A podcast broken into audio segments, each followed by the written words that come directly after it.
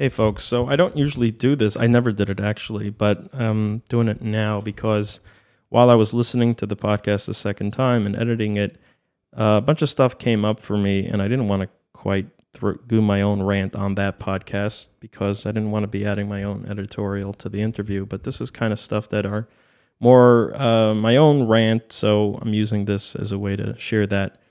So if you listen to the previous episode, you heard some of this recurring theme that has also come up on other podcasts that I've done, which is this oftentimes found fear and resistance within the frum community to support wisdom or ideas from the quote unquote outside world.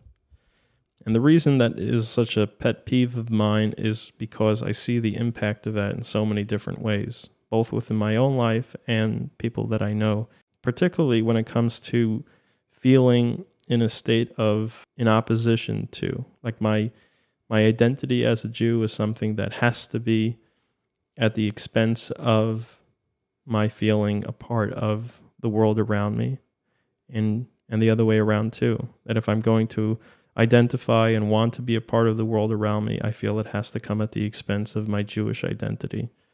And i really hate that and i think it's false and i think it's it's it's rooted in unfounded fear and the greatest example of that falsehood i think is is shown in the history of, of Alcoholics Anonymous. And some of that was touched upon in this episode, but I wanted to kind of share my own rant in this separate piece. So, what I'm going to share now probably needs some historical context that uh, I, it's not for now, but I'm going to post some links in the description. So, for those interested, you should check that out. It's really fascinating stuff. But the, the basic idea here is how, if we allow ourselves to put the fear aside, we may discover that the greatest gift we have as Jews, and particularly Torah believing Jews, is when we can find not just commonality, but we can find our own wisdom from our own heritage in the outside world. Not that, oh my God, they have the same thing. Who is it really from? No, certainly we'll find out that it has some root in in our Masorah, if you will, in our in our Torah, in our in our history, in our heritage. But if that's the case, what's all this fear and hang up about? Not only that it should feel validating, but it should be an inspiration. It should be a reason for joy to find out that the Torah, which was meant not to be lived in a vacuum or kept in a vacuum, it was supposed to be shared and be a light onto the world, has actually had that impact. And now we get to see the fruits of that by by discovering ideas and wisdom from Torah that has impacted the world in a real way, in a way that's not just valid on an intellectual level, but that actually works on a level of human behavior. And now we get to be the recipients of that wisdom within the lived experience as a part of our fellow man, just like our fellow man, why would that be a negative thing? So, uh, not to go in a whole long history of AA, just some brief facts that are going to be necessary for what I'm going to share now. AA was officially founded in 1935 by Bill Wilson and Dr. Bob Smith in Akron, Ohio.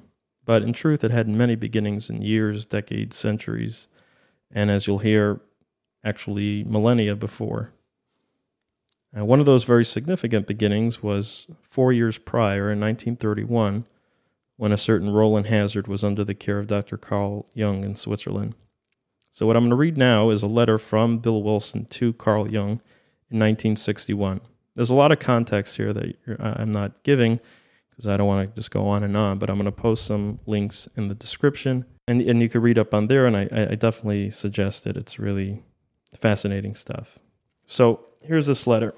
My dear Dr. Jung, this letter of great appreciation has been very long overdue. May I first introduce myself as Bill W., a co founder of the Society of Alcoholics Anonymous. Though you have surely heard of us, I doubt if you are aware that a certain conversation you had with one of your patients, a Mr. Roland H., back in the early 1930s, did play a critical role in the founding of our fellowship. Though Roland H. has long since passed away, the recollection of his remarkable experience while under treatment by you has definitely become part of AA history. Our remembrance of Roland H.'s statements about his experience with you is as follows. Having exhausted other means of recovery from his alcoholism, it was about 1931 that he became your patient. I believe he remained under your care for perhaps a year. His admiration for you was boundless, and he left you with a feeling of much confidence. To his great consternation, he soon relapsed into intoxication. Certain that you were his court of last resort, he again returned to your care. Then followed the conversation between you that was to become the first link in the chain of events that led to the founding of Alcoholics Anonymous. My recollection of his account of that conversation is this. First of all, you frankly told him of his hopelessness. So far as any further medical or psychiatric treatment might be concerned, this candid and humble statement of yours was beyond doubt the first foundation stone upon which our society has been built. Coming from you, one he trusted and admired, the impact upon him was immense. When he then asked you if there was any other hope, you told him that there might be, provided he could become the subject of a spiritual or religious experience. In short, a genuine conversion.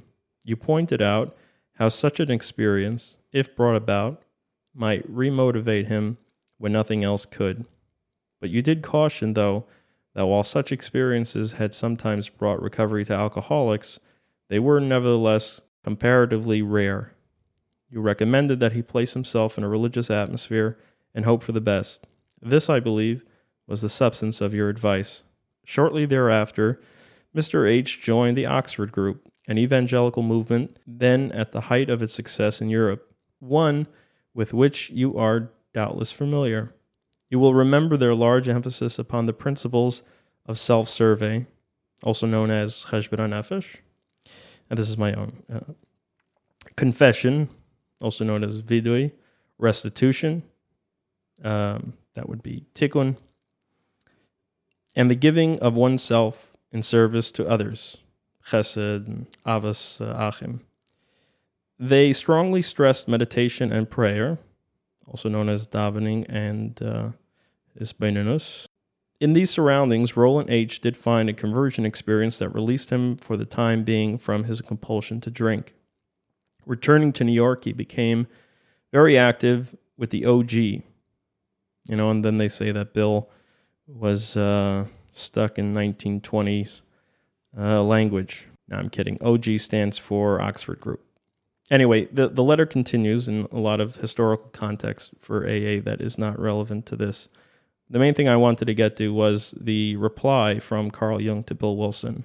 And this, re- this response was just six months before Carl Jung would pass away. So that's pretty crazy. And mind you, this is uh, over 30 years after that event.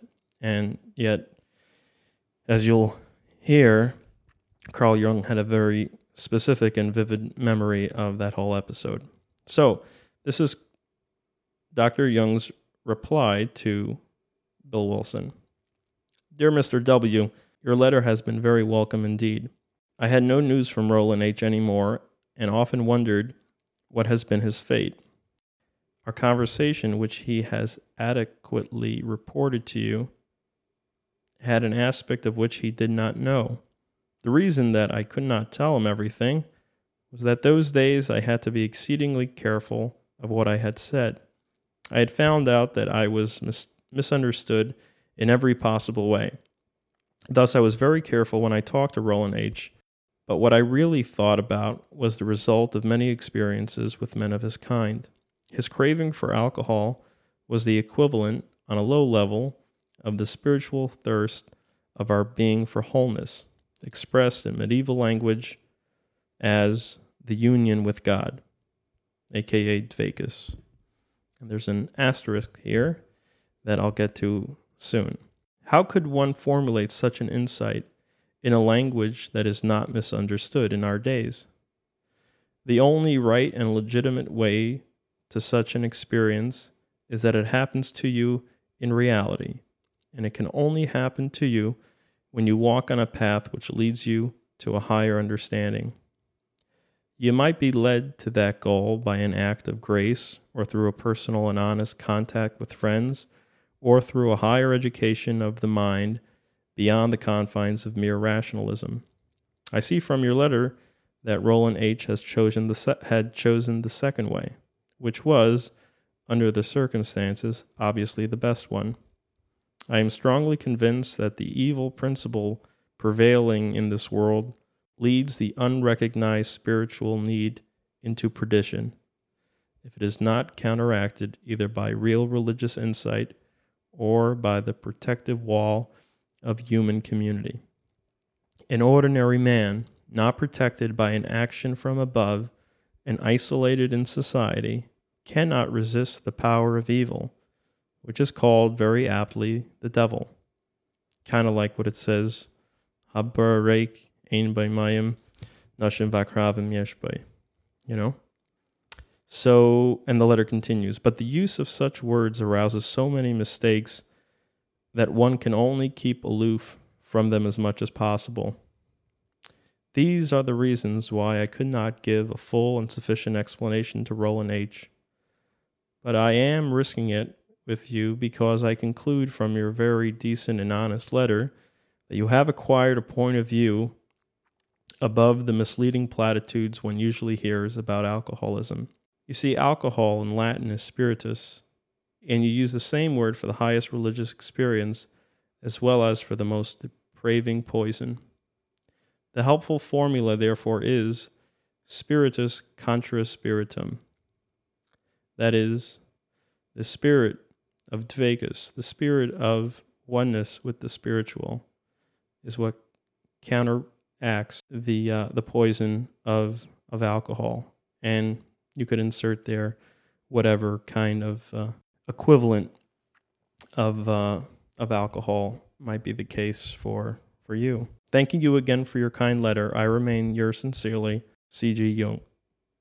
And here's the asterisk that I mentioned earlier when he talks about his craving for alcohol was the equivalent on a low level of the spiritual thirst of our being for wholeness, expressed in medieval language, the union with God.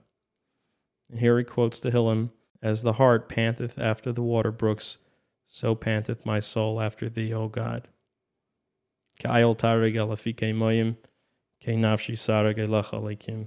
The reason I read all this is because there's something else that is even more significant. So, like I said, Carl Jung wrote this letter about six months before he died. Something very interesting happened four years or so before this letter was written.